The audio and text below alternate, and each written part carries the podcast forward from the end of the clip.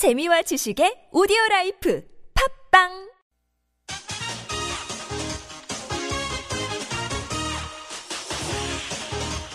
열린 인터뷰 시간입니다. 가습기 살균제 사건을 계기로 징벌적 손해배상제도 도입 논의가 정치권에서 시작이 됐습니다. 이 법을 대표 발의한 더불어민주당 박영선 의원 연결하려고 합니다.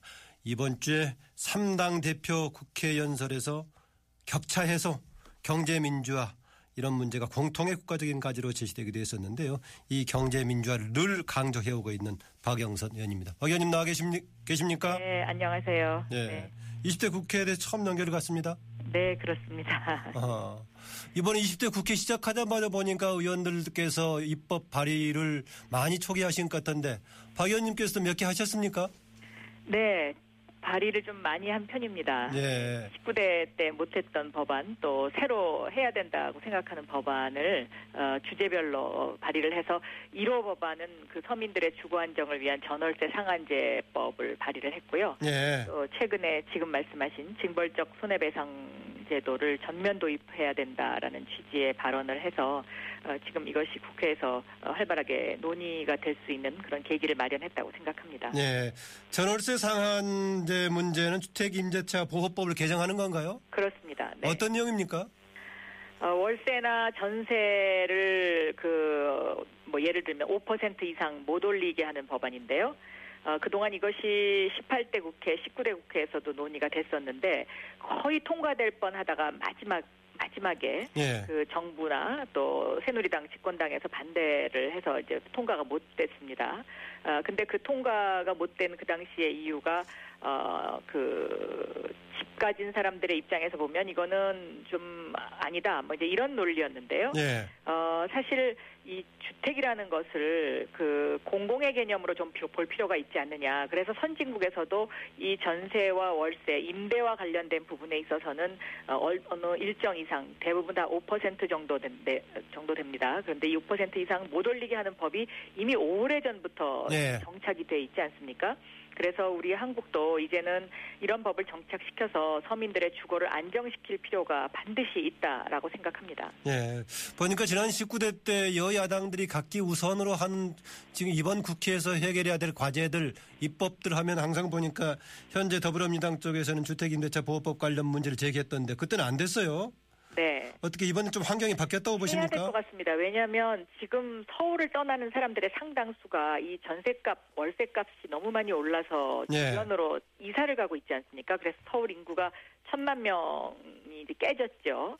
어 그리고 이 인상폭이 너무 지나칩니다. 뭐 예를 들면 전세값 뭐 1억씩 올려달라고 이렇게 되면 서민들이 어디 가서 갑자기 그 큰 돈을 구하기가 힘들지 않습니까? 예. 그래서 이것을 5% 정도 서로 가능, 그러니까 예상이 가능한 정도의 5% 정도로 상한선을 만들어 놓으면 어 저는 이것은 어 우리가 함께 살아가는 더불어 살아가는 공화국 그러니까 공 공공 사회의 하나의 기틀이 될 수 있다. 그리고 이것이 선진국에서는 이미 그 다 함께 전착 정착되어 있기 때문에 대한민국도 이제 OECD 국가이고 해서 이런 부분은 좀 함께 머리를 맞댔으면 하는 그런 강한 바람이 있습니다. 예. 그 전월세 상한제에 대해서는 국민적인 공감도 있을 법한데 그동안에 조사 같은 거 있었습니까? 어, 당연히 찬성률이 굉장히 높죠. 예. 네.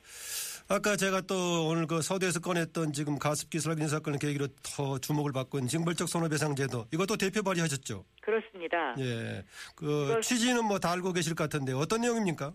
네, 이것은 이제 기업의 고의적인 불법 행위를 사전에 예방하거나 재발을 방지하자는 의미인데요. 예. 그 가습기 살균제 이 옥시 사태 같은 경우도 가습기 살균제에 문제가 있다라는 것이 이미 한 4년 전에 이게 이제 밝혀지지 않았습니까? 그랬죠. 그런데도 지금의 이제 이 4년이라는 시간이 경과하는 동안 뭐 했냐는 겁니다.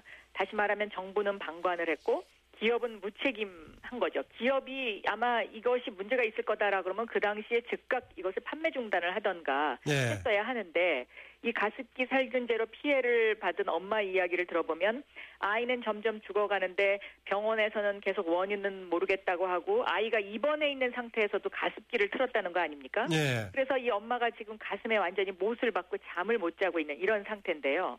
만약에 징벌적 어, 손해배상 제도가 도입이 됐다면 과연 기업이 이 정도로 무책임하게 행동을 했을까 하는 이제 그런 질문을 던질 수가 있고요. 예. 또 폭스바겐 연비 조작 사태를 보더라도 어, 우리나라에서는 800억 과징금을 물리게 하겠다. 뭐 이 정도밖에 지금 할 수가 없습니다. 법이 네. 없기 때문에 이 소비자 보상은 완전히 빠져 있죠. 그런데 오늘 아침에 들어온 뉴스를 보면 이 폭스바겐이 미국에서 연비 조작에 따른 피해 보상을 위해서 약 103억 달러, 그러니까 우리 돈으로 11조 8천억 원을 지불하기로 했다는 어, 보도가 들어와 있습니다. 예. 어, 이것은 우리나라가 그만큼 이 징벌적 손해배상 제도가 없기 때문에 에, 외국 기업들이 우리 소비자들을 너무 쉽게 생각하고 있다라는 한 대표적인 사례가 될 수 있다고 생각합니다.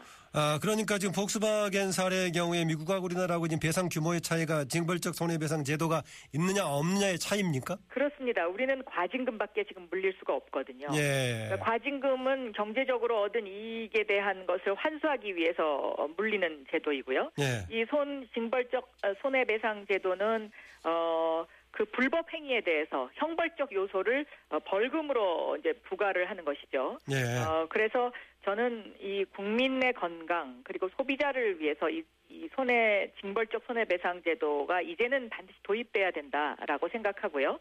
또 기업이 어, 이런 어떤 이런 문제로 다시는 이런 일을 하지 않도록 재발을 방지한다는 차원에서도 어, 저는 반드시 필요하다라고 생각하고 있습니다. 예, 박근혜 대통령도 지금 후보 시절에던 징벌적 이 배상 관련 얘기도 했었고 대기업에 대해 총수들에 관해서 심지어는 사면에 대한 제한도 얘기했던 것 같은데.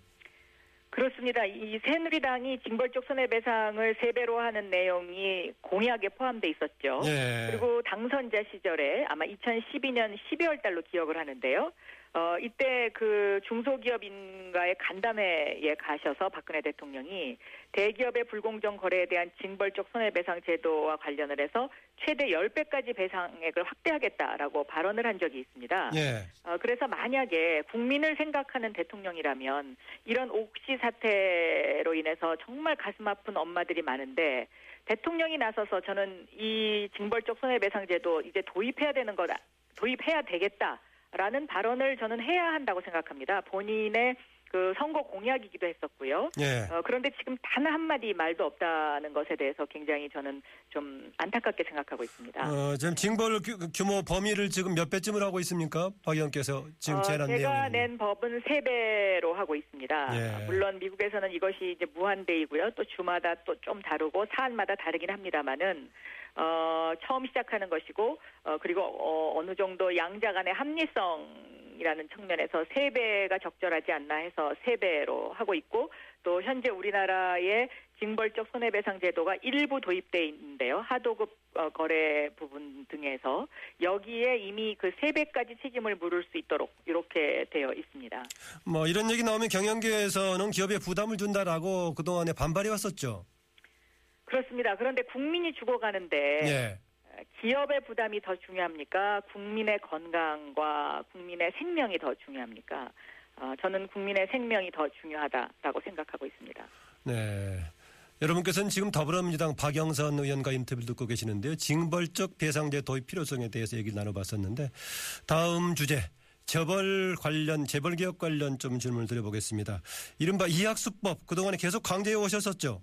네. 특정 재산 범죄 수익 등의 환수 및 피해 구제에 관한 법률 다시 발의할 계획이라고요. 발의하셨습니까? 그렇습니다. 네, 아직 발의를 안 했는데요. 예. 어, 이 법은 어, 재벌들이 편법으로 상속을 하거나 또 세금을 내지 않거나 하는 어, 그런 버- 것을 막고요. 또 어떤 범죄 행위를 통해서 이익을 만들어서 그 이익으로 뭐 상속세를 낸다든지 이런 것이 계속 반복되면은 어, 대한민국의 미래가 없다라는 그런 생각에서 어, 이 법은 다시 발의를 해서 반드시 통과를 돼- 해야 되지 않겠나 이렇게 생각하고 있습니다. 이학수법이라고 붙이게 된 계기가 있었죠.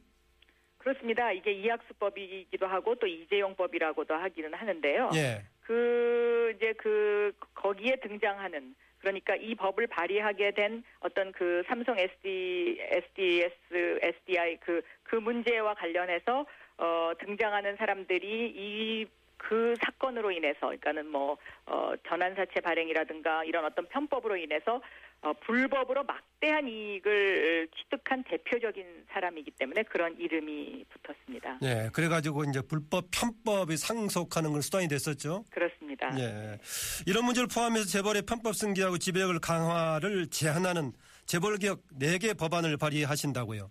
아, 이것은 이미 발의를 했는데요. 하셨습니까? 네. 에, 이제 지금 현재 우리나라 재벌들이 또 하나 눈 가리고 아웅하는 부분이 바로 이제 그 공익재단 문제인데요. 네. 공익재단 그러면 이름도 그럴듯하지 않습니까?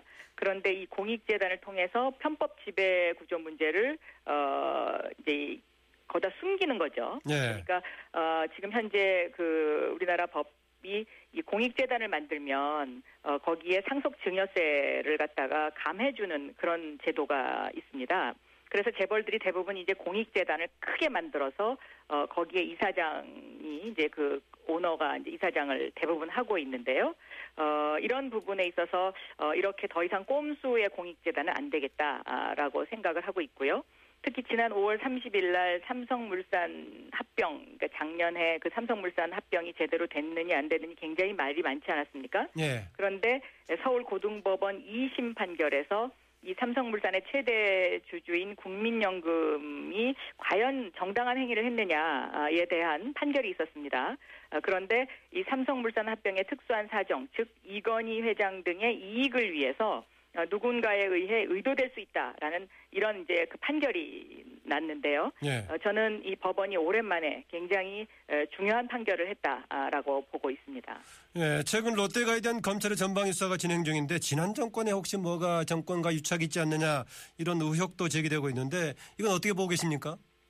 의혹이 있다면 다 밝혀야 되겠죠. 그리고 검찰이 늘 항상 정권 말기에 와서 어, 그 어떤 지나간 일에 대해서 검찰 수사를 확대하는 이런 관행이 지속되고 있는데 이것도 검찰 개혁 차원에서는 반드시 바로잡아야 하는 일이다라고 생각하고 있습니다. 예, 김종인 대표가 국회 연설에서 재벌 개혁을 아주 강조하면서 그중에 몇 가지 내용을 얘기했는데 그중에 하나가 상법 개정을 얘기하더라고요. 어떤 내용을 얘기하는 겁니까? 이 상법 개정이요. 예. 어, 박근혜 대통령의 공약 사항 중에 하나이고요. 어, 법무부가 이것을 입법 어, 발의까지 발의까지 했다가 아, 박근혜 대통령이 재벌 총수들을 만나고 나서부터 그 다음에 아예 없어진 없어진 그런 내용인데요. 예. 뭐 여기에는 뭐 집중 투표제라든가 뭐 어, 여러 가지 그 우리나라의 에, 지금 현재로서 재벌 기업들에게 너무 유리하게 되어 있는 내용들을 어좀 균형을 가, 균형감을 가질 수 있도록 어 그러니까 이 지배 구조와 관련돼서 균형감을 가질 수 있도록 여러 가지 요소들이 있습니다. 예. 그래서 이제 여러 가지 내용이 있는데 이게 일단 국회에서 통과를 시켜야겠지만 더 현실화시키기 위해서는 이제 어, 만약에 집권을 하게 된다면 더 현실화시킬 가능성이 커지는 것인데요. 네. 어, 보니까 어, 박영선 의원과 더불어서 어, 당을 새로 세우는데 중심에 설 가능성이 있다고 제기됐던 김부겸 의원 네. 이번에 전대에서 당 대표에는 도전하지 않겠다라고 정권 교체에 도움이 되는 쪽으로 기여하겠다라고 했었는데 김부겸 의원의 선택 어떤 배경이 있었다고 보십니까? 저는 김부겸 의원이 뭐 어떤 선택을 하든 존중해 주는 존중해 줘야 된다고 생각합니다. 네. 그런데 제가 그 동안에 김부겸 의원에게 당권에 도전하라고 권유를 했던 것도 사실이고요. 어, 왜냐하면 어, 지금 더불어민주당에 있어서 가장 그 절체절명의 과제가 정권 교체인데 예. 이 정권 교체를 위해서 우리에게 가장 필요한 것은 확 장성과 신뢰성 예. 그리고 어떤 가치를 가지고 국민들에게 설득을 할 것이냐 이 세 가지 문제라고 생각이 됐기 때문에 그렇게 말씀을 드렸지요. 예. 그래서 이제 같이 더불어서 같이 갈 만한 분이다라고 생각했었는데 김부겸 의원은 이번에 하지 않기 때문에 그 중에 한 구성원이었던 박영선 의원께서 직접 다시 이번 다시 한번 또 당 대표에 도전할 생각 갖고 계십니까 혹시? 아 저는 그 저희 그 더불어민주당이 정권 교체를 위해서 각자의 롤이 있다고 다 생각하는데요. 예. 어, 저는 어, 제가 초선 의원 시절부터 해왔던 일, 에, 다시 말하면 경제민주화, 아, 그리고 그 경제적 불평등 해소를 위해서 이 일에 좀 더 많은 시간을 써야 되지 않을까 저는 그렇게 생각하고 있습니다. 어, 전에 원내대표 맡으실 때 비대위까지 맡으셨다가 여러 가지 과정으로 다 하지 못하셨는데 다시 한번 맡아서 그때 하지 못했던 걸 하고 싶다 이런 생각 없으십니까? 글쎄요, 그, 그 일은 제가 뭐, 처음에 국회의원이 돼서 금산분리법을 통과시키는 일부터 지금까지 경제민주화라는 테마를 가지고 꾸준히 일을 해왔던 것이고요. 예. 이번 20대 국회에서 이것을 완성할 수 있는데 좀 더 많은 시간을 할애해야 되지 않을까 이렇게 생각을 하고 있고요. 예. 어, 김부겸 의원에게 제가 당권에 나갔으면 좋겠다고 어, 권유할 때는 어, 이미 저는 이 일을 해야 되겠다라고 생각을 한 상태에서 어, 말씀을 드렸던 것입니다. 네. 예. 오늘 말씀 감사합니다. 네. 지금까지 더불어민주당 박영선 의원이었습니다.